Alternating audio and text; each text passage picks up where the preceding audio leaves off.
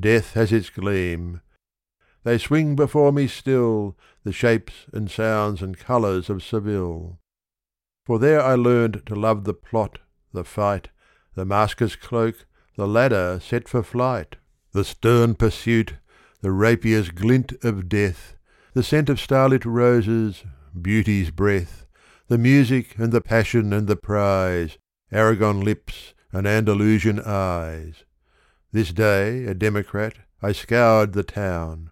Courting, the next, I brought a princess down. Now in some lady's panelled chamber hid, Achieved what love approves and laws forbid, Now walked and whistled round the sleepy farms, And clasped a Dulcinea in my arms.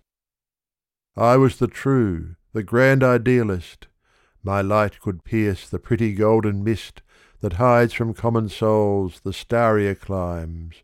I loved as small men do ten thousand times, Rose to the blue triumphant, curved my bow, Set high the mark and brought an angel low, And laced with that brave body and shining soul, Learned how to live, then learned to love the whole.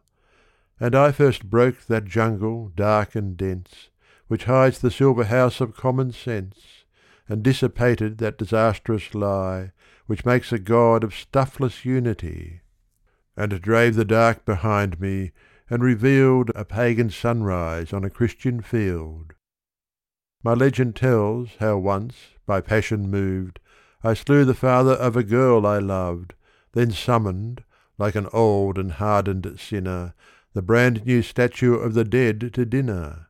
My ribald guests, with Spanish wine aflame, Were most delighted when the statue came, Bowed to the party, made a little speech, and bore me off beyond their human reach. Well, priests must flourish, and the truth must pale, A very pious, entertaining tale. But this believe, I struck a ringing blow At sour authority's ancestral show, And stirred the sawdust, understuffing all The sceptred or the surpliced ritual. I willed my happiness, kept bright and brave My thoughts and deeds this side the accursed grave. Life was a ten course banquet after all, And neatly rounded by my funeral. Pale guest, why strip the roses from your brow? We hope to feast till morning. Who knocks now? Twelve of the clock, Don Juan.